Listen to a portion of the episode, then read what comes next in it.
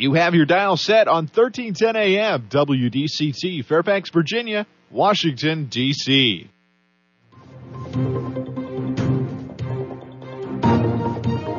워싱턴과 미국, 그리고 세계의 흐름을 짚어보는 라디오 워싱턴의 시사 토크쇼, 워싱턴 전망대.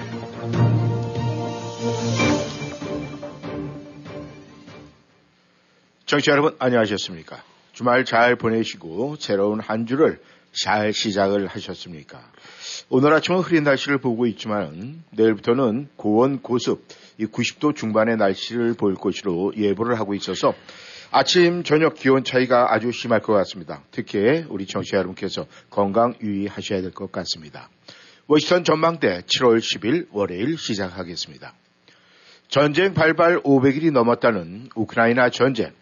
지금은 힘겨운 각축전이 벌어지고 있지만 미국이 제공키로 한 새 무기가 향후 판세를 바꿀 수 있을지에 비상한 관심이 쏠리고 있습니다. 그리고 한국에서는 야당이 일본 후쿠시마 오염수 방출 문제를 빌미로 아예 오염수 투쟁 정국을 꾀하는 모양새입니다. 워싱턴 전망대 먼저 우크라이나 전황부터 알아보도록 하겠습니다. 오늘도 김용일 해설위원 함께 하십니다. 안녕하셨습니까? 네, 안녕하십니까? 네, 주말은 잘 보내셨습니까? 예. 네. 이 주말 이후에 우크라이나 전황이 뭔가 좀 바뀐 것이 있습니까? 네, 뭐 엄청난 변화라든가 그런 것 같지는 않은데, 네. 어, 일단 뭐 영국 그 저기 정보 당국, 그다음에 이제 우크라이나 자체 발행, 저 네. 발표하는 거, 그다음에 미국의 이제 전쟁 연구소 이런 데들이 이제 주로 주요한 소스인데, 어, 그냥 예정되고 이럴 수 있는 길로, 그러니까 예정된 방향 내지 그렇게 흘러가는 방향대로 지금 아, 대반격, 저 재반격이 진행이 되고 있다. 네. 아, 그래서 이제 동부전선 쪽에서도 바흐무트 같은 데서도 상당히 이제 좀 전기, 저 전개를 하고 있는 것 같고, 음. 어, 그러니까 큰 흐름은 러시아가 아, 이제 방어에 나서고 있는 상태에서 우크라이나군이 주로 동부전선 어, 그쪽에서 어. 이제 압박을 가고 있는 거로 나오고 있습니다. 그러니까 헤르손을 중심한 남부 쪽에서는 오히려 이제 러시아군들이 조금 빠져나가는 것 같다는 얘기들이 있는데, 네. 일단 뭐 그 이유는 그 지난번에 그 댐이 무너지면서 그 댐에 이제 폭파를 한 주도한 게 어느 쪽이냐라고 뭐 이리저리 이제 그 서로 손가락질하는 일이 있었습니다만 지금 나온 거는 어쨌든 러시아 측에서 파괴를 한 거고, 네. 근데 이제 러시아도 어, 이른바 헤드쿼터 사령부에서 지시를 한 거냐 아니면 현장에서 그냥 급한 김에 한 거냐라는 얘기들이 또 나오고 있는데, 네.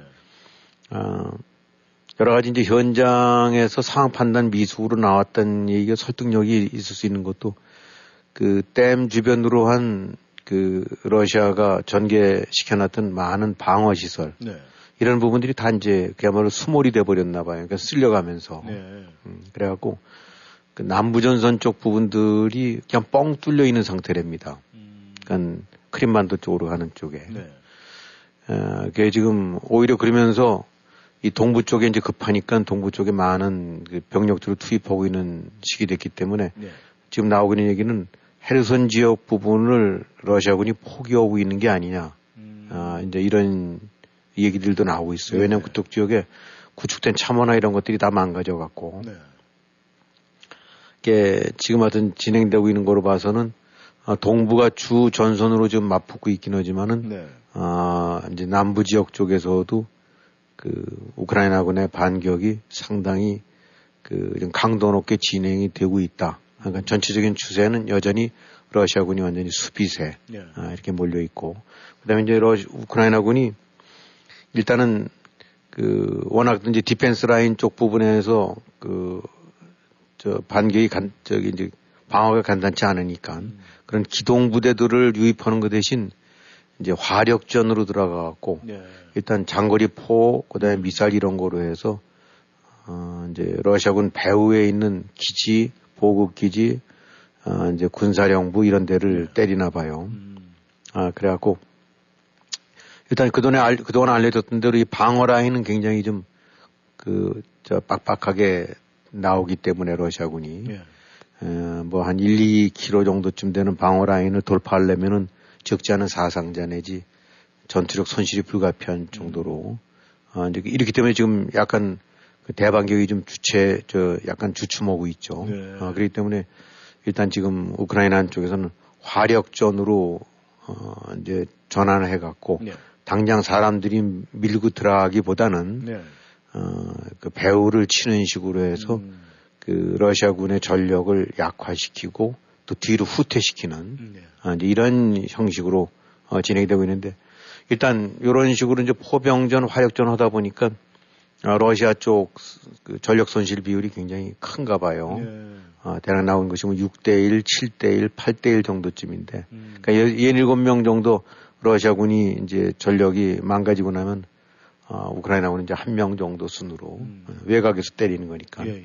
그렇게 해서 일단 그 전력을 말려가고 있다. 뭐 이렇게들 이제 얘기가 나오고 있고 예. 그다음에 아, 지금 이 우크라이나군 이제 원정군 사령관이 또 바뀌었다라는 얘기가 있는데 예. 이렇게 되고 나면 사실은 전쟁 난 지 한 십칠, 십칠 개월 예. 어, 작년도 이월이었죠. 그렇죠. 그러니까 십칠 개월 정도쯤 된 사이에 아, 사령관이 다섯 번째가 교체되는. 음. 그러니까 뭐 좀 그 이게 뭐 이기고 있는 팀에서는 이런 일이 안 일어나겠죠. 그렇죠. 네. 예, 뭐 우리도 알지만 축구 대표팀 같은 경우 전 저 성과가 좋게 되고 나면 네. 감독 이 년, 삼 년, 사 년 하는데 예. 나가는 족족 패하면 그 다음에 음. 또 갈고 갈고 그런 거 아닙니까? 그렇죠. 그 지금 일 년 반도 안 돼 갖고 다섯 번째 총사령관이 바뀌었던 얘기는 음. 이 뭔가 잘 안 되고 꼬이고 다급하다. 예. 아, 이런 식의 이제 뭐 하여튼 그런 거는 외곽 저 그냥 주변 환경인데 현재 좌우지간 그 대반격 부분에 있어서는 우크라이나군이 콱콱 밀고 나가는 추세는 안 되지만은 음. 뭐 보통 일 내지 이 킬로미터 정도를 이제 전선을 진전을 한다니까. 예. 그 대신 뭐 러시아 같은 데 입장에서는 반격을 할 여지라든가 이런 거는 지금 거의 없는 시기고 이제 방어에 급급한 상태인데 어쨌든 또 방어망은 그래도 웅크리고 있기 때문에 단단한 상태다. 네. 아, 이제 이래서 약간 어딘가 교착 상태에 있다라는 평가가 나오고 있는 거긴 하지만 어, 곳곳 전선에서는 여전히 전투는 벌어지고 네. 우크라이나군이 조금씩 조금씩 실진 회복해가고 있다. 단지 그 추세가 기대만큼 빠르진 못하다. 음. 이렇게 정리를 할 수 있을 것 같아요. 네. 아, 김 의원님 말씀대로라면 이제 화력전을 강조를 하셨는데 그렇다면은 아, 이번에 뭐 또 외신을 보는가 특별한 부분이 지금 나오고 있는 게 말이죠. 이 세계 삼 차 대전의 빌미가 될 수 있다. 뭐 이러면서 미국이 제공키로 한 이 집속탄에 대한 얘기가 지금 나오고 있는데 그 집속탄이라는 것이 뭡니까? 예, 이 집속탄이 네. 어, 지금 뭐 일종의 인명살상 내지 또 민간인 같은 경우 살상될 우려가 크기 때문에 이제 네. 금지돼 있고 뭐 한 백이십여 개국이 또 이런 거를 그 금지 협약에 서명까지 했대는데 네. 미국도 그렇고 러시아도 그렇고 여기 에, 저 서명은 안 했더라고요. 네. 우크라이나도 마찬가지고. 근데 그냥 간단하게 설명드린다고 한다는데 그러면은 어, 큰 폭탄 속에 작은 수류탄이 가득 들어있는 거다라고 생각을 하시면 될 것 같습니다. 네. 어, 그러니까 이 그게 터지고 나면은 큰 폭탄이 터지면서 어, 작은 자탄들, 네. 새끼 폭탄이죠. 네. 이런 것이 그냥 산탄처럼 촥 흩어나가면서 음. 그래갖고 그 넓은 지역, 네. 대략 축구장 아, 네 개 정도 면적쯤 될 만한 데를 음. 그냥 한꺼번에 초토화시킨다니까. 음. 그러니까 이게 뭐 보통 폭탄이라든 것이 어딘가 이제 낙하 지점이 딱 떨어지면 그 주변에 뭐 큰 그 호가 파이고 예. 그다음에 많은 살상이 나오고 이런 건데 예. 그래도 참호를 하고 파서 그를 웅크리고 있으면 살 확률이 있는데 예. 이 집속탄 같은 경우에는 왜 우리 저 독립기념일 같은 데 보면 불꽃놀이 있지 않습니까? 예, 예, 예. 그것이 바로 그냥 머리 위에서 음. 그 집 전체에 이래서 마당에서 온갖 군데서 번쩍거린다라고 생각하시면 돼요. 예, 예. 그러니까 축구장 어, 서너 개 면적 위에서 예. 자탄들이 터지면서 음. 그 밑에 있는 쪽에 있는 뭐 장갑차가 될 수도 있고 전차가 될 수도 있고 또 보통 이제 병력들 예. 그 위에서 그냥 수류탄이 터져버리고 나니까 음. 아, 걔야말로 그냥 거덜이 나버린 식이 되나 봐요. 예. 근데 이게 이제 불발탄 비율도 많고 그러긴 해서 이렇게 무차별적으로 하기 때문에 예. 아, 이제 사용 금지를 했는데 예. 미국 같은 경우는 이 집속탄을 갖고 그다음에 이라크 어, 이제, 그때 진공에 들어갈 때, 네. 그 이라크 기갑부대 위에 터뜨렸는데, 어, 그 터뜨리고 나니까 살아 움직이는 게 없었대요. 음. 그 이라크가 아주 그 전차 군단이 막강하기로 어, 소문이 났었던 건데 후세인의 어, 정예부대라고 했었었는데 네. 그만큼 집속탄의 위력이 크다는 거죠. 음. 근데 이번에 집속탄을 그래서 계속 우크라이나 쪽에서 어차피 러시아가 쓰고 있으니까 네. 우리도 달라. 음. 아, 미국이 한 오억 발 정도쯤 그 이 집속탄의 재고를 갖고 있다고 합니다. 네. 아, 그러면서 이제 계속 그 분량 비율을 높이는 저 아주 낮추는 거를 자꾸 이제 업그레이드 시켜 왔는데 네. 그래서 이제 그 부분이 윤리적으로 혹은 어, 불발탄 같은 경우 발생하기도 하면 이제 나중에 인명 피해도 나오고 그러니까 네. 계속 꺼려왔었더랬죠. 음.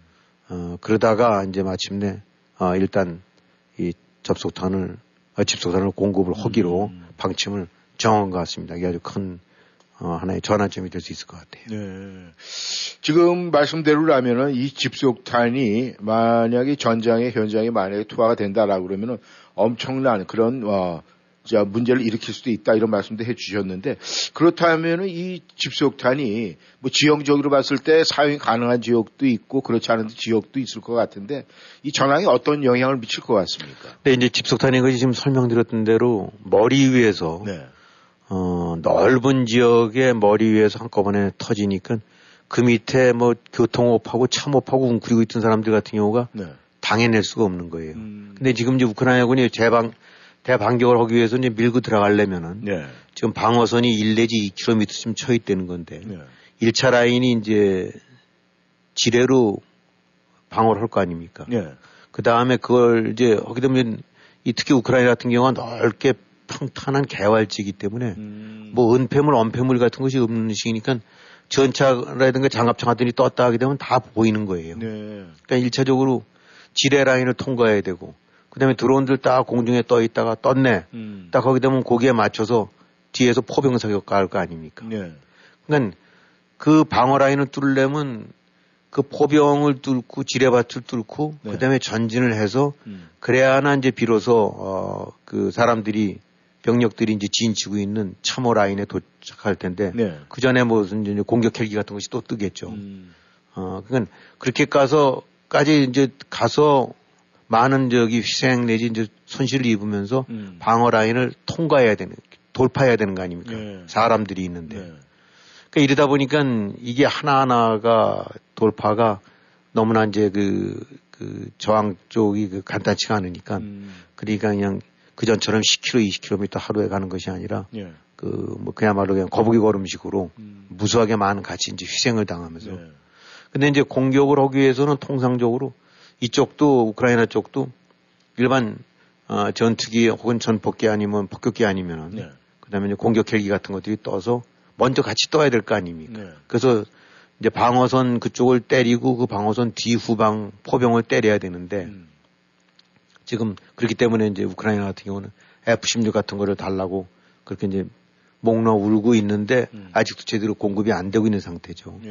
그러다 보니까 공군 전력이 상대 먼저 정지작업차, 아, 이 방어라인을 때리고, 그 다음에 뒤에서 육군 기갑이 밀고 들어가야 되는데 그게 안 되니까, 네. 이제 지금 멈칫멈칫하고 있는 건데, 이 집속탄이 바로 그 역할을 한다는 거죠. 음. 어, 그러니까 집속탄은 이 우선 우크라이나군이 지금 그, 그냥 활발하게 하고 있는 포병 이제 전력, 네. 이런 데서 쏘는 것도 사실은 그건 뭐 아무리 많이 쏜다 하더라도 그 넓은 지역을 다 커버하기 어렵고 그거는 딱딱 그 어떤 타점을 찾아서 공격하는 건데 네. 이 집속탄은 산탄 공격과 같은 거니까. 음. 그러니까 이제 이 방어 라인 위에 이 집속탄을 터뜨리고 나면은 네. 한 이 킬로미터쯤 뒤에 있는 그 방어 라인이 완전히 무너져 버리는 거 아닙니까? 네. 러시아군. 음. 그렇게 되면 물론 이쪽에서 지뢰밭도 있고 또 뭐 저쪽도 포병 공격해 오긴 하겠지만 포병대 위에 그 다음에 방어 병력 위에 집속탄이 곳곳에서 터지게 되고 나면 완전히 그냥 그냥 초토화가 돼버리고 나니까 예. 결국은 러시아의 방어력을 확 약화시킬 수가 있는 거죠. 예. 그러니까 전투기라든가 이런 데 지원까지 안 간다 하더라도 충분히 그 이상의 효과를 노릴 수 있는. 음. 즉 그러니까 우크라이나군으로 하여금 이제 활기차게 전선을 돌파할 수 있는 예.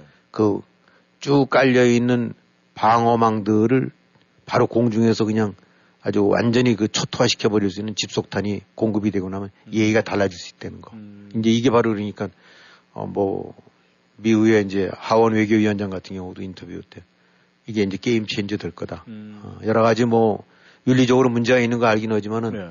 지금 푸틴 말 그대로 저 러시아군, 저 푸틴군 때려잡는 거 말고 그거를 넘어선 반윤리가 뭐가 있냐. 네. 어, 그러니까 가장 최악의, 최악의 윤리를 저, 저기 그 거슬리고 있는 놈들을 때려잡는 것이 그래도 낫지. 음. 이제 이런 거로 나가는 거죠. 그러니까 음. 이제 이 집속탄이 어떤 결과를 가져올지는 모르겠지만 하여튼 예고된 거로 봐갖고는 네.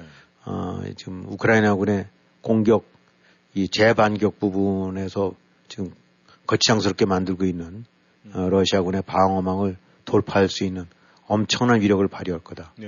아, 그러니까 이제 뭐 중국, 아, 저 러시아나 이런 데서는 이 뭐 미국이 지금 재고떨이 하려고 명분 잡아서 밀고 들어온다라고 어쩌고 해놨지만 음. 뭐 그런 측면도 있겠죠. 네. 아, 이 부분들이 이제 이게 뭐 새로운 무기가 아니라 오래전부터 썼던 무기고 또 많은 거를 어, 치장 물자로 해서 보관하고 있었던 거긴 네. 하지만은 이런저런 것 때문에 주전을 했었다가 음. 어차피 러시아도 좀 쓰고 있고 네. 어, 그렇다고 해서 하루아침에 전투기를 수백 대 공급해 줄 수 있는 것도 아니고 음. 포탄 같은 경우도 아무리 미국이라든가 이런 데서 생산량이 아, 딴 데보단 나았대긴 하지만은 음. 그거 뭐 하루에 몇천 발씩 쏴대는 거 뒷감당이 안 되고 음. 그러기 위해서는 아, 포탄 아, 내 집중 포탄 이상의 효과를 거둘 수 있는 아, 이런 이, 이 집속탄 네. 이것이 이제 하나의 중요한 변수가 될 수 있다. 음. 아, 그래서 이제 이 부분이 본격적으로 공급이 되게 된다고 하면은 우크라이나군의 대반격에 상당한 그 활기가 음. 아, 더, 더해질 거로 좀 기대를 하고 있습니다. 예.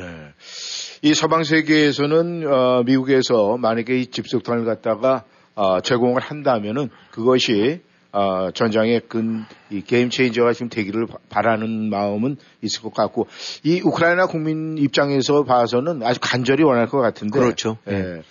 지금 그것이 이 러시아 쪽에서도 일부 사용을 한번 했었다고 그러는데. 그럼요. 예, 그런 얘기 나오고 있었죠. 예, 근데 뭐 우크라이나에서는 뭐 그게 큰 영향을 미치지 못했는데 지금 만약에 미국의 집속탄이 큰 영향을 발휘한다라고 그러면 또 러시아에서는 또 곤혹스러운 그런 장면이 연출이 되겠네요.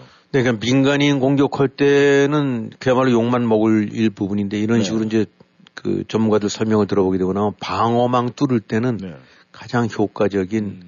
어, 이런 돌파용 무기가 아닌가 싶어요. 네, 네. 그러니까 뭐 물론 이제 그만큼 러시아의 이제 죄 없는 병사들 네. 그냥 끌려 나온 사람들도 많이 음. 아, 저거나 이제 다치거나 살상이 되겠지만 네. 어쨌든 지금 우크라이나 입장으로 봐서는 이번 대반격 때 네. 전기를 마련하지 못하게 되고 나면은 결국은 어, 지원도 끊길 수가 있고 음. 여러 가지 안 좋은 상태에서 종전 내지 휴전 협상으로 들어가게 되고 나면 주도권도 잃을 수가 있고 그러니까. 네. 지금 우크라이나는 이때 밀어붙일 때 확 밀어붙여서 러시아여러금 코너로 몰아넣어야 네. 빨리 전쟁도 중단시키고 또 유리한 고지를 차지할 수 있다라고 하다 보니까 꽁 대신 닭 네. 전투기 줄래 어떡할래 아, 그러니까 음. 뒷감당 안 되니까 그래 네. 그럼 집속탄이라도 가자라는 식으로 얘기가 모아진 것 같아요. 네. 아, 아무튼 참 이 러시아 전쟁 우리에게 주는 여러 가지 교훈이 있는데 지금 이제 궁금한 게 또 하나 있어요. 뭐냐면은 이 프리고진의 행방에 대해서 굉장히 서방 세계에서도 그렇고 이 우크라이나에서도 그렇고 많은 사람들이 의문을 지금 제시를 하고 있는데 이 프리고진의 행방과 그다음에 이 러시아 군부의 내홍설 그 안에서 무슨 뭔가 문제가 있다 이런 이야기가 계속 흘러나오고 그렇죠. 있는데 예. 지금 어떻습니까? 여전히 그건 하여튼 오리무중입니다. 이게 지금 그 뭐 장관 그다음에 총참모장 이 제대로 잘 붙어 있을 건지 예. 러시아에. 근데 이제 방금들 저 들어온 것들 보게 되니까 이 프리고진이 어, 푸틴이랑 만났다는 거예요. 네. 구테타를 일으킨 지 닷새 뒤에 음. 크렘린 궁에서 첫 초대를 해다가 네. 아, 이 와그너 바그너 그룹 네. 거기 이제 장교들 음. 사령관이 될지 하여튼 군 지휘부들 서른다섯 명인가까지 같이 포함해 갖고 네. 아, 푸틴이랑 만나서 세 시간가량 미팅을 했답니다. 음. 이제 이게 막 나온 얘기예요. 예. 크렘린 쪽에서도 인정을 했고. 네. 근데 이러다 보면 이제 조금 퍼즐이 풀릴 수가 있는 거죠. 음. 아, 이게 어떻게 지금 저 프리고진이 저렇게 활보를 할 수 있나. 음. 무슨 돈도 돌려받고, 네. 뭐 권총까지도 돌려받고, 저게 지금, 지금, 지금 무슨 스피커들을 하고 있나 하는데 이제 짐작이 가는 건가. 예. 하여튼 이걸 보게 되고 나면은 일단 뭐 그 만난 자리에서는 바그너 그룹 같은 경우가 우리는 뭐 푸틴한테 총을 든 게 아니라 전쟁을 개판으로 만들고 있는 저 전쟁 지휘부 쪽을 제거해라 음. 라는 취지로 해서 한 거지 뭐 푸틴 당신한테 정한 거 아니요. 음. 뭐 이런 식으로 얘기를 했다고 하고 네.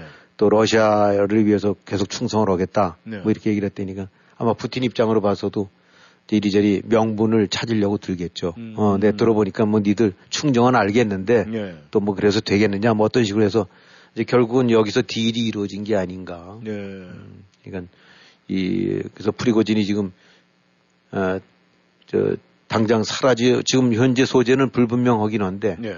어쨌든 간에 프리고진이 어쨌든 러시아를 활보할 수 있고 무슨 돈을 돌려받고 음. 또 뭐 바그너 그룹 같은 경우가 다 모든 것이 다 오케이가 돼갖고 어, 러시아로 남 군부로 남든지 아니면 뭐 벨라루스를 가든지 뭐 이런 식까지 얘기하는 부분들이 음. 도대체 뭔 딜들이 있었길래 예. 아, 라는 생각인데 결국은 일단 지금 나온 일보로 봐갖고는 아, 푸틴이 결국 이 반란군 주도자랑 같이 맞 저기 테이블에 앉아갖고 음.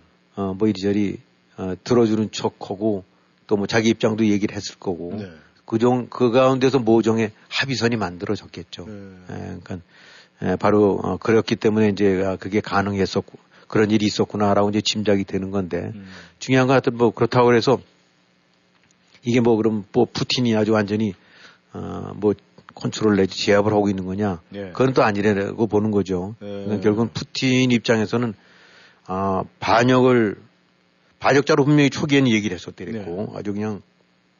그 처절한 대우를 저기 대가를 치를 거다라고 음. 협박까지 했다가 어, 끌어들인 거니까 네. 뭐 푸틴 입장으로서는 뭐로 봐도 음. 어떤 프리고진이 살아있고 프리고진의 존재감이 드러나는 만큼 네. 푸틴은 이제 존재감은 내지 위력은 음. 어, 이제 떨어지고 있다고 봐야 되겠죠. 네. 어, 그다음에 이제 내부적으로도 지금 일고 있는 그 동요설 같은 경우도 결국은 프리고진의 어떤 인기 내지 지지나 이런 것들이 네. 결코 간단치 않기 때문에 네. 지난번에 그 러시아 그 각 주들 입장 소개했었지만 예, 예, 예. 이십일 개 주가 아, 푸틴을 지지하고 십칠 개 주가 프리고진을 지지한다는 얘기는 음. 이건 그야말로 뭐 상상도 안 될 일이 음. 되고 있는 거거든요. 북한으로 진행되고 나면 뭐 이리저리 도가 뭐 저 황해남도 황해북도식으로 갈라섰는데 뭐 한 일곱 여덟 개 도가 있던데고 나면 세 개는 반역 뭐 이렇게 기치 내걸었던 사람 지지하고 네 개는 어, 김정은이 지지하고 한두 개는 중립이다. 네. 이런 식이 나온다는 게 상상이 안 되듯이, 네. 아, 지금, 아, 결국은 이런 거를 짚어봤을 때, 아, 두루두루 분석을 해보고자 한다는데 그러면, 에, 프리고진의 위치나 이런 것이 간단하게, 아, 푸틴이 암살시키거나, 아, 뭐, 총살시킬 수 있는 입장이 아니구나. 음. 아, 그러니까 민심도 그렇고, 어, 민심이라는 것이 결국은, 군이라는 건 또 민심에 기반하는 건데, 음. 아, 역시 이리저리 재고 눈치 보는 놈들이 적지 않아서 결국 패가 갈라져 있구나. 음. 그 가운데에서 이제 함부로 프리고진 쪽을 쳤다가는 음. 아, 군 내부에서 또 반란 내지 반발이 날 수 있는 이런 부분들 감안하니까 푸틴도 뭐 바보가 아닌다며 네. 그 반역자라고 얘기했던 걸 왜 능지처참을 하고 싶지 그걸 불러들이겠어요. 음. 음. 결국은 아, 이래서 지금 아, 이 프리고진의 반역은 끝난 건 아니고 음. 어, 이 반란이 끝난 것도 아니고 뭔가가 지금 진행되고 있고 음. 여전히 그 속에서 드러날 수 있는 확실한 거 하나는 어, 음. 푸틴의 군에 대한 지배력이라든가 이런 것들 같은 경우는 어, 확실하게 이제 약화되어 있는 상태구나. 네. 이제 그 다음 단계로 어디로 갈지는 모르겠죠. 어떤 음. 뭐 프리고진이 암살당할 수도 있고 또 독살당할 수도 있을 수 있고 아니면 또 또 다른 제이 제삼의 이런 것도 일어날 수도 있고 네. 어쨌든 간에 어, 약간의 수수께끼는 풀렸는데 결국은 푸틴이 어, 프리고진이랑 어떤 형태든 딜을 한 거다. 음. 어, 딜을 했다는 얘기는 그만큼 입, 입지가 약하다는 얘기죠. 예. 아, 지금 김 의원님 말씀대로 이 푸틴 주변의 구린내 내지는 이 허약한 모습들이 사실 가, 어, 노출은 되지 않았지만 뭔가 있다 이런 예상을 하게 되는데 네. 그래서 그런지 이 우크라 쪽을 지지하고 있던 러시아 민병대가 다시 러시아 정부를 공격을 하겠다 이런 이야기도 지금 외신에서 계속 나오고 있습니다. 그렇죠. 예. 네. 지난번에 한번 그렇게들 저 접경 지역에서 했었더랬죠. 네. 어 그래갖고 이 어차피 이거는 또 우크라이나가 아니라 러시아인들로 구성된 거예요. 네. 엔티 푸틴 세력들이 네. 그러다 보니까 이제 푸틴 입장에서는 더 뼈 아픈 얘기가 될 수 있고. 네. 어 근데 지금 다시 또 이제 그 동안에 좀 잠잠했었더랬는데. 네. 어 이른바 러시아 자유군단. 어, 뭐 에프알엘이라고 하는 데인데 네. 이제 그쪽이 하나의 이제 아마 중추적인 역할을 하나 봐요.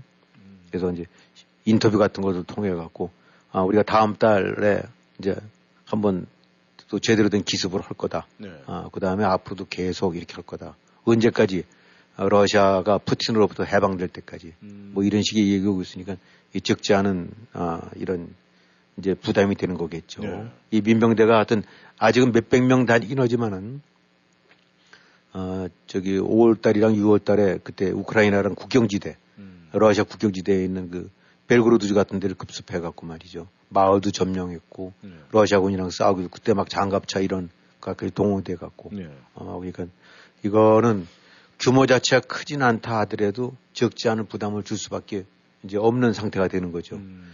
지금 이제 바그너 그룹 쪽으로 다시 돌아간다는데 그러면 푸틴이 저럴 수밖에 없는 이유 중에 하나가 네.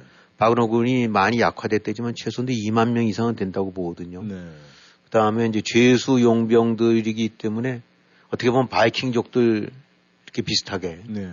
아, 일종의 이 굉장히 그 목적성이 뚜렷한 집단이에요. 네. 강제 징집병을 어떻게 하는지 살아 돌아와서 빨리 여기 전쟁 피해서 집으로 돌아가고 싶고 이게 내가 뭐냐 이런 데들이지만 네. 이 바그너 그룹 같은 경우는 여기서 살아남으면 내가 사면되고 돈도 벌고 음. 다시 갱생할 수가 있다. 네. 그럼 이겨야지. 이기려면 살아남아야지. 네. 이러니까 이 동기부여가 다르다는 거예요. 네.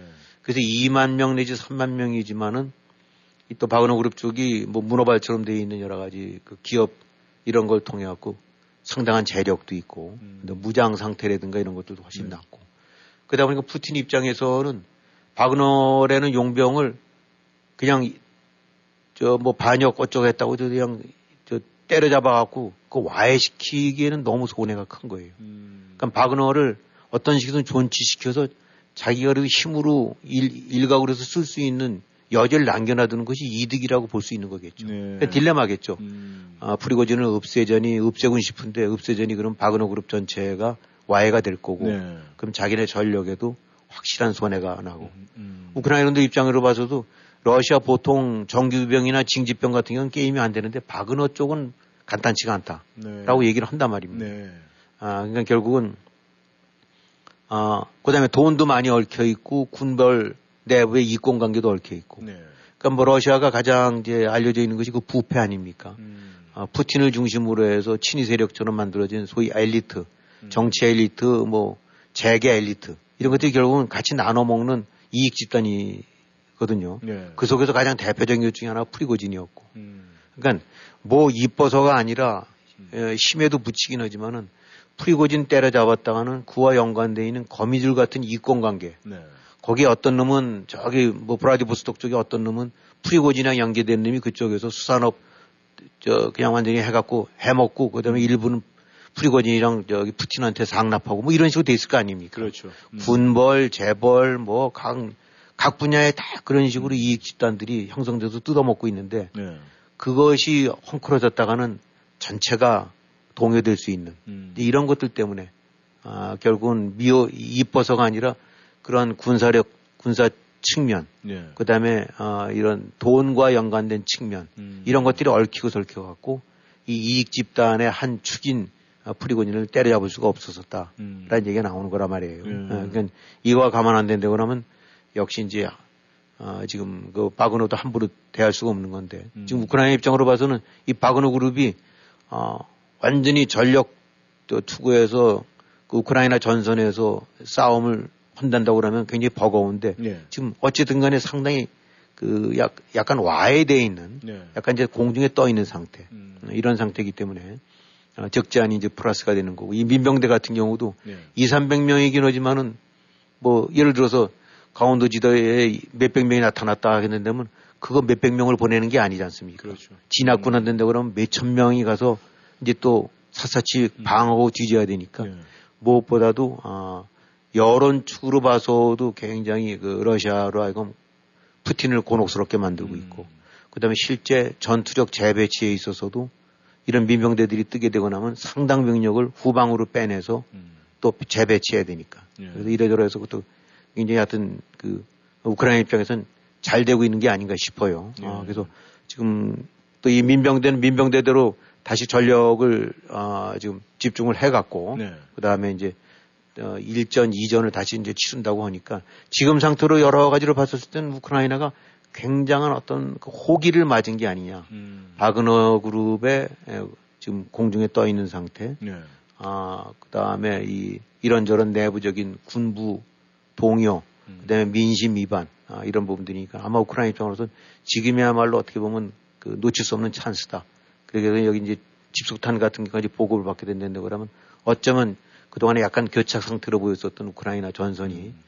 에, 우리가 좀 그 많은 그 희망을 가졌던 대로 그런 방향으로 갈 수 있지 않을까. 네. 이렇게들 분석들이 나오고 있습니다. 네. 김별님 말씀을 이렇게 쭉 들어보니까 말이죠. 이 바그너 그룹이 푸틴의 이 개인 사설 경호업체 같은 그런 느낌도. 그렇죠. 이익, 어. 이익 집단이자 경호업체 그냥 같이 해먹었던 업체죠. 네. 네. 그런 생각이 들어서 아마 이 푸틴의 고심은 계속될 것 같습니다. 청취자 여러분께서는 워싱턴 전망대 함께하고 계십니다. 전하는 말씀 듣고 다시 돌아오겠습니다. 무슨 근심 있어? 표정이 왜 이렇게 어두워? 음, 치과 치료를 받아야 하는데 보험은 없고 걱정이야. 이젠 걱정하지 마. 비케이 치과에서 새로운 플랜 나왔잖아. 매년 백구십구 불로 일 년에 이 회 정기검진, 치아클리닝, 구강 엑스레이는 물론 모든 시술을 육십에서 삼십오 퍼센트 오프해준대. 정말 화수목요일 야간 진료한다는 비케이 치과? 또 대박이네. 모든 치과 진료 가능하며 편안한 진료로 여러분의 치아 건강을 책임집니다. 센터베 엘츠마트 주차장 건너편 비케이 치과. 화수, 목요일 야간 진료하는 비케이 치과. 칠공삼 육공구 이팔칠오. 칠공삼 육공구 이팔칠오. 반갑습니다. 메디케어 상담과 가입을 무료로 도와드리는 김남수입니다. 천구백오십팔 년생들과 육십오 세가 지나서 직장에서 은퇴하시는 분들 메디케어 보험 상담은 김남수와 함께 칠공삼 이오육 공삼공공, 칠공삼 이오육 공삼공공. 천구백오십팔 년생들의 메디케어 보험 상담은 김남수와 함께 칠공삼 이오육 공삼공공, 칠공삼 이오육 공삼공공. 억울한 교통사고 당하셨습니까? 음주운전, 심각한 교통위반 티켓을 받으셨습니까? 삼십이 년간 교통사고를 전문으로 처리해온 마우리와스 변호사가 풍부한 경험 바탕으로 여러 번 문제를 해결해드립니다. 한인사회의 명성 높은 마우리와츠 변호사에게 믿고 맡기십시오. 최선을 다해 책임지고 도와드리겠습니다. 무료 상담이 필요한 분들께서는 계속해서 필요한 만큼 성심성의껏 상담해드립니다. 칠공삼 이오육 팔칠구칠, 칠공삼 이오육 팔칠구칠. 맥도날드에서 오늘의 날씨 알려드리겠습니다. 드디어 기다리시던 얼죽아의 계절이 되었습니다. 춥고 비오고 얼어 죽어도 아이스였는데 날씨마저 따뜻해지니 맥도날드에서 상쾌한 아이스 음료를 즐기기에 최적의 환경이 되겠습니다. 게다가 지금 맥도날드에서 모든 사이즈 프로즌 음료나 레모네이드를 단 일 불 육십구 전에 드실 수 있다니 서두르시길 바랍니다. 오늘 프로즌 코카콜라 한 잔 시원하게 즐겨보시기를 바랍니다. 가격과 참여 여부는 다를 수가 있고 다른 오퍼와 함께는 적용이 불가합니다. 빠라빠빠빠. 안녕하세요. 네처 프로폴리스를 개발한 최연계입니다. 제 아내는 경부암 말기로 쓰러져서 현대의학이 소망 없다고 했지만은 프로폴리스를 먹고 완치가 되었고 많은 암 환자들에게 지금 도움을 주고 있습니다. 암, 당뇨, 혈압, 간질환, 위장병, 심장질환, 폐와 피부질환으로 고생하시는 분들께 내추럴 프로폴리스를 권유합니다. 암을 이기는 신비의 천연 항생물질 내추럴 프로폴리스는 자연 건강의 집에서만 구입하실 수 있습니다. 칠공삼 삼삼삼 오공육육, 삼삼삼 오공육육, 자연 건강의 집. 여러분은 지금 라디오 워싱턴 그리고 미주경제신문 대표인 김용일 해설위원과 라디오 워싱턴 콘텐츠 본부장 이구순이 진행하는 워싱턴 전망대를 함께하고 있습니다. 전하는 말씀 듣고 다시 돌아왔습니다. 청취자 여러분께서는 워싱턴 전망대 함께하고 계십니다. 또 새로운 것은 아니지만 나라가 시끄러울 것 같습니다. 이 강우병 사태 때 나라가 시끄러웠고 세월호 때 또 이 촛불 시 탄핵 정국 이 시끄러움은 뭐 대한민국 저리 가다 뭐 이 정도로 이 촛불과 관계가 있는데 이 한국의 야당이 후쿠시마 오염수 방류 시위로 올인할 것 같아요. 그래가지고 또 다시 이런 뭐 촛불이라든가 이런 연대적인 행동이 나올 것 같은데 어떻게 보십니까? 네, 지금 그런 것 같죠. 무슨 국회에서 농성을 하고, 그 다음에 뭐 온갖 저, 이, 저 피켓팅 들고 다니면서 이제 자꾸 불을 지르는 거겠죠. 네. 아, 이걸 이슈화 시키고 큰 저거인 것처럼 해서 네. 뭐 다 지금 아이에이이에이 사무총장 다녀갔는데 그와는 또 관계없이 무슨 민주당 항의방 의원단에서 뭐 열댓 명인가가 또 일본 건너가서 총리관저 앞에서 저걸 한다라고 지휘를 뭐 한 것 같기도 하고. 네. 어, 그러니까, 어, 지금 뭔가 건수를 속, 이제 시단 말로 그냥 그 잡은 것 같아요. 자, 절로 해서 일단, 아, 올인을 하자. 네. 뭐 좋겠죠. 지금 그러면 이재명 얘기도 좀 덜 나오고 송영길 얘기 뭐 김남국 얘기 하나같이 나오는 것들. 네. 어, 구리고 이제 더러운 얘기만 나오는데 코, 코너에 몰릴 얘기만 나오는데 네.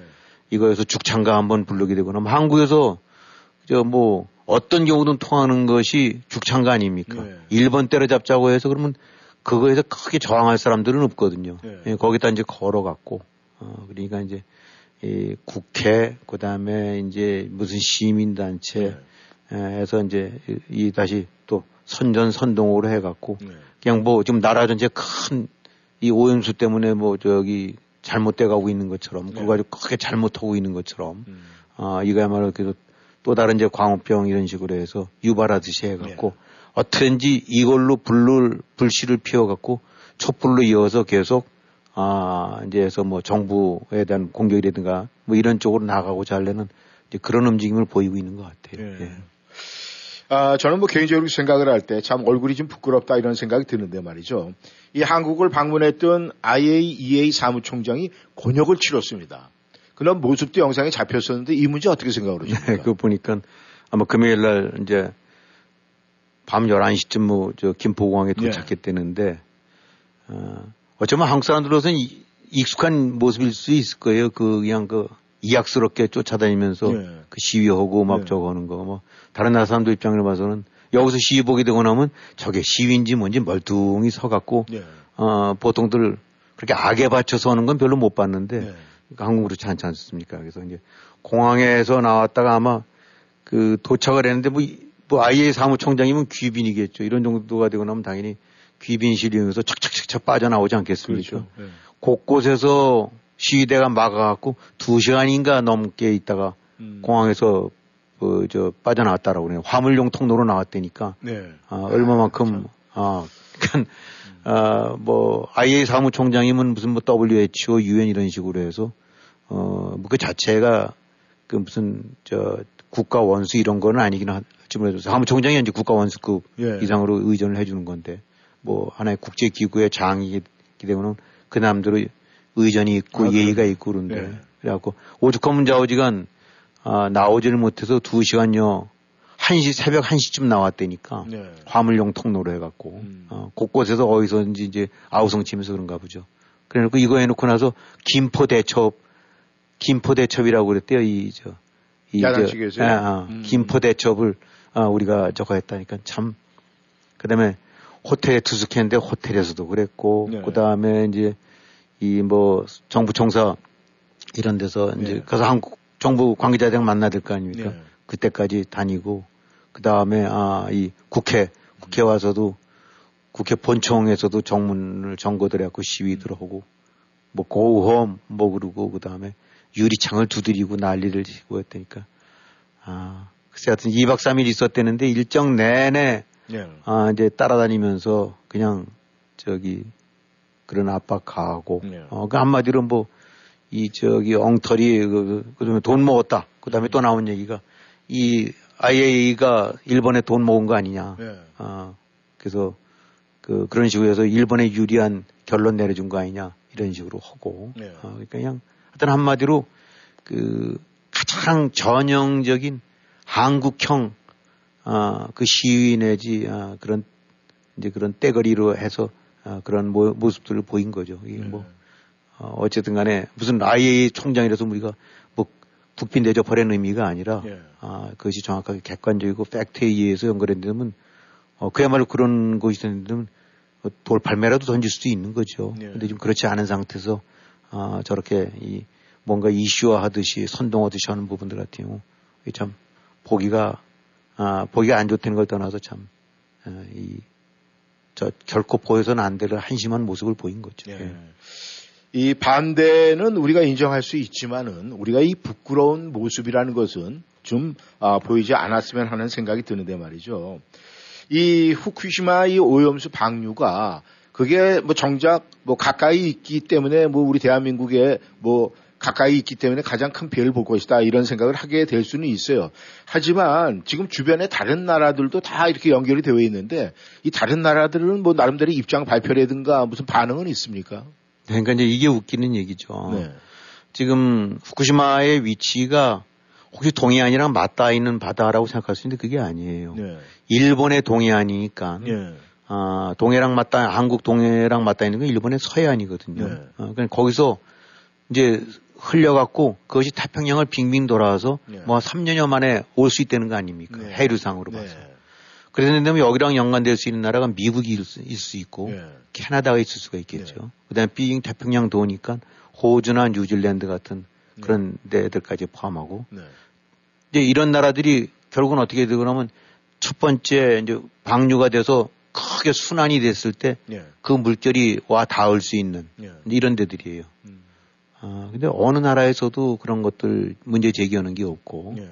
미국 정부도 그렇고 미국 중에서도 이제 뭐 이 저 워싱턴 주라든가 네. 이런 데 같은 경우는 바로 바다에 접해 있는 데니까 네. 또 주는 주대로 입장들이 있을 거 아닙니까? 네.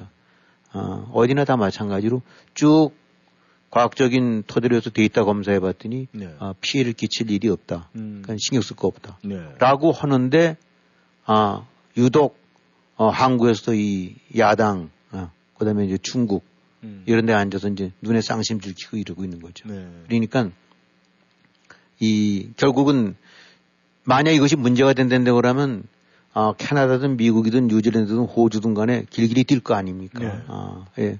이게 무슨 다 돈 먹고 오는 것도 아니고 다 자기네들 인체 혹은 수산물 같은 데 영향을 줄 수 있는 거라면 음. 그게 간단히 있을 나라들이 아니잖아요. 네. 아.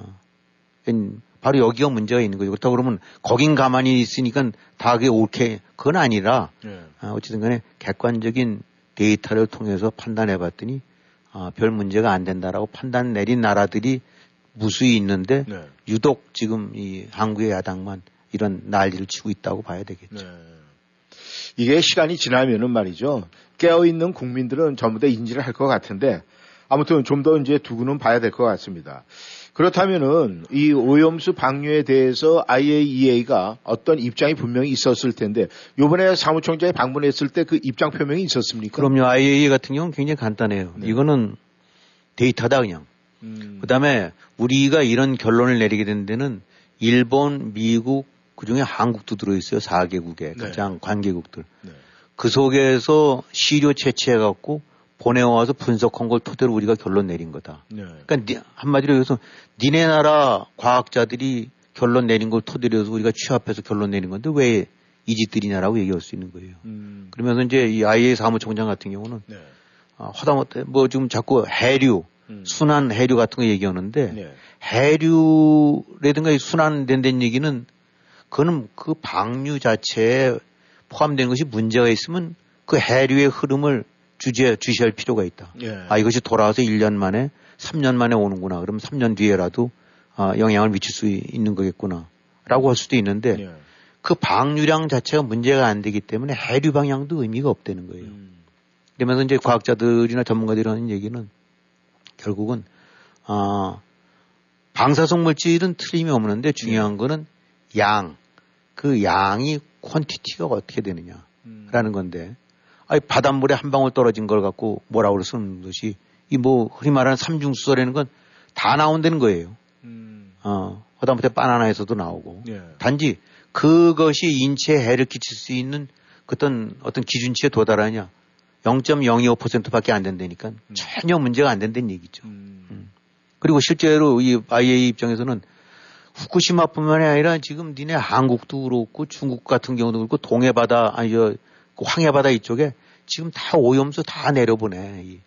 음. 오염수를 정화시킨 것들. 예, 예, 예. 어. 그리고 그냥 바다로 보낼 수밖에 없게 돼 있어. 음. 라고 해서 금지가 아니라 최선의 방식이 그거냐라고 판단되고 나면 그렇게 해라. 음. 그 대신 가능한 한 잘 희석시켜갖고 해 안 되게끔 해서 바다에 흘려보내라. 예. 라는 것이 아이에이이에이의 원칙이고 그것이 국제 통영 기준이라는 거예요. 예. 그러니까 방사성 물질이 없대는 것이 아니라 그것이 전혀 인체 영향 미치지 않을 정도의 미량 중에 극미량을 갖다가 예. 바다에 장기간에 걸쳐서 방류하는 것 자체를 아이에이이에이는 막을 방법이 없다. 음. 바로 이건데 예. 왜 이렇게 이제 예. 그러니까 이런 부분들 같은 경우는 완전히 귀를 막아버리는 거죠. 예. 아 그러면서 어, 하는 얘기가 야 니네 지금 오염수 오염수 후쿠시마 얘기하는데 그것보다도 북한 얘기 훨씬 더 심각해. 음. 백 배 더 심각한 거는 입 다물고 있고 지금 멀쩡한 걸 갖고 이렇게 하는데 그거 좀 저 제대로 들 해라라고 한마디 하고 갔어요. 예. 정말 정말 얼굴 못 들게 한 만든 얘기죠. 예. 전국을 치르는. 이게 저희가 생각을 해봐도 말이죠. 이 중국 사람은 믿을 수가 없잖아요. 그럼 중국에서 이 원자력 발전소에서 그 물 정화시키고 나서 그 버렸을 것이 서해로 다 흘러 들어올 텐데. 그 진짜 그대로 흘러 든다는 예. 거예요 지금. 그런데 어. 그런 부분에는 완전히 문맹이 돼서 듣지를 못하고 보지를 못하고 참으로 안타깝습니다. 김 의원님. 이 후쿠시마 이 오염수 방류 문제 말이죠. 이 한국에서는 좁은 눈 가지고 쳐다보고 어떻게 뭔가를 지금 아 깨우치지 못하고 있으니까 이 미국에서 좀 넓은 시선으로 해서 이 김연이 봤을 때 어떻게 처리하는 것이 가장 적합할 것 같습니까? 이게 많이 아 이거는 뭐 사실 그야말로 객관과 데이터 내지 과학으로 접근해야 되겠죠. 네. 어 이게 뭐 좋단 얘기가 아니고 뭐 이렇게 되고 나면 그럼 그 물 먹을래? 그 물을 왜 먹습니까? 음. 그냥 방류해서 그럼 하수도물 먹는 사람이 어디 있어요? 그냥 음. 그 대신 하수도 정화시설 끝나고 해서 버리는 거 아니에요? 네. 전부들 집에 있는 그 저기 정화조 통해서 그거 버리는 거 아닙니까? 네. 그걸 버리지 못하게 하면 안 되는 거죠. 음. 여기서 중요한 거는 이 모든 류의 조치가 과학적인 측면으로 봐서 얼마만큼 위험 요소를 안고 있느냐, 네. 즉 얼마만큼 희석이 돼 있느냐. 음. 그다음에 그 희석이 된 게 방류됐을 때 인체에 미칠 수 있는 영향이 뭐냐. 네. 뭐 이렇게 판단해서 봤더니 어, 이건 정말 심각하다 안 된다 그러면 아이에이이에이가 아니라 하레비가 오더라도 그건 막아야죠. 네. 어, 사무총장이 오게 되고 나면 그야말로 멱살이라도 잡을 수 이거는 가짜 내지 왜곡된 통계나 이런 걸 갖고 안 된다고 그러면은 어, 그건 막아야 되겠죠. 네. 근데 지금 그 말이 안 된다는 게 아, 이번 같은 경우 어, 지난번에 광우병 사태 때 같은 네. 경우는 시위 때는 그땐 전부 그래도 한국에 그래도 헌다, 난다, 긴다는 과학자들이 있었을 텐데, 네. 광우병에 대해서 한마디씩 할 수 있는, 어, 뭐, 우리가 그때 기억을 못하는 건지도 모르겠지만, 그, 제 생각에는 그 한마디 제대로 한 사람이 없었거든요. 네. 아, 그냥 휩쓸려갖고, 음. 전부 쥐죽은 듯이, 그 음. 뻔히 거짓말인 줄 알면서도, 네. 그냥 나라가 전체 광기를 일으키면서 하고 나니까, 음. 그 물결에 휩쓸려갖고, 전부 숨죽이고 있었는데, 그래도 이번에는 많은, 여러 과학자들이 등장을 했었지 않습니까? 네. 원자력 학계도 그렇고 또 몇몇 교수들 같은 경우 그야말로 돌판에 맞을 각오하면서 과학과 저 팩트로 얘기했을 때 문제가 안 된다. 네. 그리고 방류될 수밖에 없다. 음. 그리고 그것이 아 그냥 정상적인 프로세스다. 네. 아 이렇게 얘기를 하고 있지 않습니까? 네. 그러니까 여기에 다른 거를 개입시킬 여지는 없는 거예요. 음. 과학을 정치화했었을 때는 이미 왜곡이 되니까 네. 그러면 이제 민주당 같은 경우도 얼마든지 가질 수 있는 우려 아, 찜찜하고 기분 나쁠 수가 있어요. 네. 뭔가 어딘가에 된 거를 바다, 바닷물에 흐리고 저 흘려내려버리고 한국과 음. 이 저기 인접해 있는 바다 쪽 혹시 오염되지 않을까? 그거 가질 수 있는 저 우려 맞습니다. 네. 그렇다면 여기서 접근할 수 있는 건 이런 식의 접근이 아니라 아, 그야말로 그러면 조사단을 구성을 해갖고 네. 아, 자기네들이 믿을 수 있다고 판단되는 과학자들. 음. 아, 과학자들은 거짓말을 못할 거 아닙니까? 네. 없는 디엔에이를 갖고 만들 수는 없잖아요. 음. 아, 그러니까 그럼 과학자에서 자 우리가 믿을 수 있는 것이 무슨 서울대 아니면 무슨 원자력 학계 어느 어느 교수에서 한 세 명 우리가 믿을 수 있는 사람이니까 보내 우리 대표단으로 보내마. 네. 그러면 정부 대표단 네. 정부 측에서 하여튼고 공동 조사를 해서 필요하면 아이에이이에이든 일본든 미국이든 다 해갖고 각국의 과학자들 어에서 어 저 하자. 그래서 해봤더니 어, 정말 괜찮다 안 되는데 우리도 딱 손 놓게 그런 거 안 하잖아요. 네.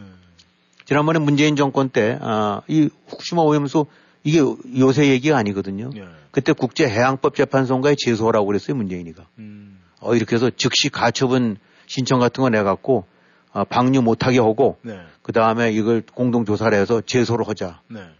그러다가 슬그머니 꼬리를 내려버렸어요. 음. 어, 여러 가지가 어, 나중에 분석 나오면 해봐야 아무런 어, 실익이 없고 음. 일본한테 명분만 준다. 네. 왜냐하면 지금 나왔던 방식대로 해갖고 시료 채취를 해서 희석한 거를 이런 식으로 농도가 묽어진 거를 방류하게끔 돼 있다라고 했을 때 국제해양법 재판소도 모든 만에 그건 그 방법밖에 없네. 네. 그건 뭐 틀린 게 아니네. 그건 그 얘기 안 되니까 당신 입 다무셔. 거기 되고 나면 얘기 꺼냈다 완전히 거꾸로 뒤집어 쓰게 되고 나니까 네. 그냥 안 했다는 거예요. 음. 어, 이게 마찬가지입니다. 그러니까 지금도 무슨 여기에 뭐 핵 오염수, 핵 폐수 이런 식으로 그 저거 하지 말고 네. 이게 바로 뭐라, 뭐랑 똑같냐면 광우병 때 네. 구멍 숭숭 뚫린 거 먹으면 곧장 죽는 것 같고 음. 그 다음에 지난번에 사드 때 안 그랬습니까? 그거 하고 나니까 네. 그 성주 참외인가에서 무슨 전자파 참외에서 먹고 죽는다. 네. 누군가 그 분석한 거 보, 보고 나니까 그 성주 참외인가를 만 몇천 개를 한꺼번에 먹게 되고 나면은 네. 그때 이제 기준치에 도달한다라고 네. 하더라고요. 어. 그 속에 들어있는 극미량을 그것을 억지로라도 먹으면 약간 건강에 해칠 수 있는 정도가 마, 참외 만 몇 개를 먹어야 되는데 한꺼번에 그것도. 네. 그니 얼마나 아, 거짓이고 얼마나 사실과 왜곡된. 네. 그러고 난 다음에 이걸 가서 앉아갖고 아, 그 다음에 이런 것들을 토대로 해서 네. 아, 이 그냥 팩트는 무시하고 네. 과학은 무시하고 무조건 핵 폐수 음. 이런 거를 용인한 아, 윤, 윤석열 정부 무슨 정부는 아, 국민의 이 건강을 아, 이 저기 외면하는 그런 못된 정부. 네. 그다음에 아이에이이에이. 음. 우리가 뭐 아이에이이에이나 유엔이나 뭐 더블유에이치오를 신봉하는 얘기는 아니긴 하지만 예. 하나의 지금 기존 질서로 만들어진 그런 틀이고 과학사회연구소처럼 하나의 그 객관적인 걸 토대로 해서 움직여지는 기구라고 보는 거 아닙니까? 예. 그럼 거기서 모든 프로세스를 봤더니 음. 아, 시료 채취나 분석이나 평가나 이런 것들이 그냥 지금의 어떤 과학적인 기준에 어긋나지 않네. 그럼 예. 받아들여야죠. 음. 그럼 그 과학으로 접근하지 않고 아이에이이에이도 엉터리다. 음. 그 다음에 아이에이이에이 사무총장한테 돈 받아먹었다. 자, 이런 식으로 언제, 언제까지 이런 행태들을 할지. 이거는 결코, 어, 뭔가를, 어, 제대로 진실을 규명하기보다는 음. 정치적으로 악용하려고 하는 그런 류의 장난질로밖에 비칠 수밖에 없는 거 아닙니까? 어. 이걸 국민들이 얼마만큼 판단하고 있을지 모르겠지만 최소한 더 많은 사람들 눈 속에는 이제 그렇게 보이는 거죠. 네. 아, 또 장난질이구나. 또 광우병 재미 봤으니까 음. 또 저거로 해서 이리저리 몰아가갖고 또 진영 논리로 해서 이제 장난들 치는구나. 그렇게 생각할 수밖에 없게 돼 있어요. 네. 저희가 경제 규모가 이 대한민국이 뭐 세계 십위다 이러는데 이 정치의 어떤 신용도도 그 정도까지 올라왔으면 좋겠다는 생각을 합니다. 네, 김 의원님 마지막으로 말이죠. 이 문재인 전임 정권에서 이 중국 방문 실현을 위해서 그 사드 배치 뭐 진짜 뭉갰다 이런 얘기가 지금 솔솔 다시 지금 재등판되고 있어요. 그렇죠. 예. 어떻게 생각을 하십니까? 뭐 이미들 다 짐작이 됐었고 몇 년간 그래 왔었다라고 봤죠. 네. 어, 그때 뭐 사실 너무 간단한 거예요. 이게 이것도 이제 맨 나중에 조사해봤더니 인체와는 그 도저히 상상도 안 될 정도로 미약한 거. 네. 근데 이걸 문재인 정권 때 조사를 해봤더니 이게 나왔다는 거예요. 음. 또 할 말이 없는 거 아닙니까? 네.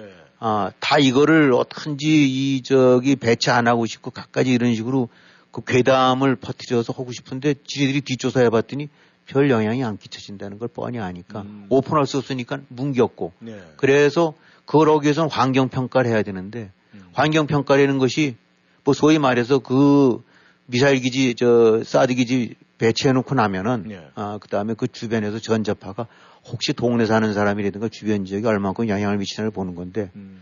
아, 모르겠어요. 얼마만큼 그 저 저건지 모르지만 길어봐야 팔 개월에서 음. 정말 느리고 느리고 느려봐도 일 년이 안 된답니다. 그런데 예. 문재인 정권 오 년 동안에 이런저런 이유로 뭉개고 버티고 해서 안 했어요. 그러다 윤석열 정부 들어서서 한 거거든요. 음. 그러고 난 다음에 해봤더니 아무것도 위해가 없고 어, 그야말로 영 점 영이오 퍼센트인가 그래서 인체에 미치는 영향이. 어. 그러니까 이 그러면서 나왔던 얘기가 이거 하면서 엿바꿔 먹으려고 문재인 저기 중국 방문하는 거 성사시키는데 이런저런 해서 아무래도 거기 듣기 좋은 소리를 해줘야 되겠죠. 네.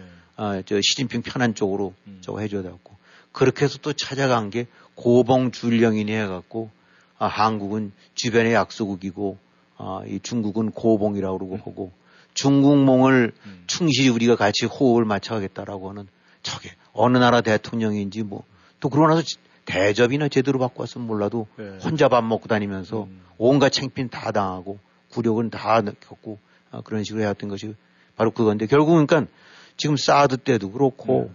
어, 이번에 후쿠시마 오염수도 그렇고 이 뭐든지 팩트에 의거해서 아, 원리 원칙 아, 나라 국익이란 차원에서 접근하게 되고 나면 네. 그 순간에 약간 파열음이 나더라도 할 말이 없어지는데 음. 이렇게 뒤로 감추고 뒤로 아, 뭉기고 있다가 이제 그대로 드러나게 되고 나면 이것도 이제 또 조사하게 되고 나면은 네. 왜 환경평가 헌대놓고 오 년간을 뭉쳤느냐. 네. 그리고 니네 이미 조사해 봤더니 아무런 그 피해 없는 거 나왔는데 왜 이걸 안 했느냐. 음. 이 소리 나오게 되면 또 뭐라고 할지 모르겠어요. 네. 아, 그러니까 지금 정말 이 사람들 같은 경우 정치적으로 얼마든지 반대에 가질 수 있고 뭐 네. 여, 야당 당연히 존재해야 되는데 음.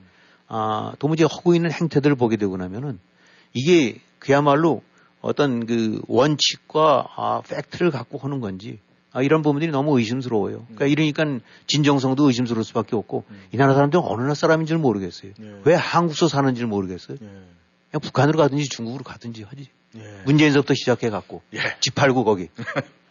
예, 김현님 수고하셨습니다. 청취자 여러분, 정말 이 날씨도 뜨거워지고 이 우리를 덥게 하는 뜨거운 소식보다는 좀 우리를 시원하게 해주는 시원한 소식이 좀 전해졌으면 좋겠습니다. 오늘도 청취자 여러분 함께해 주셔서 너무 감사드립니다. 저희는 다음 주에 다시 만나겠습니다. 네, 수고하셨습니다. 네, 수고하셨습니다. 안녕히 계십시오. 예.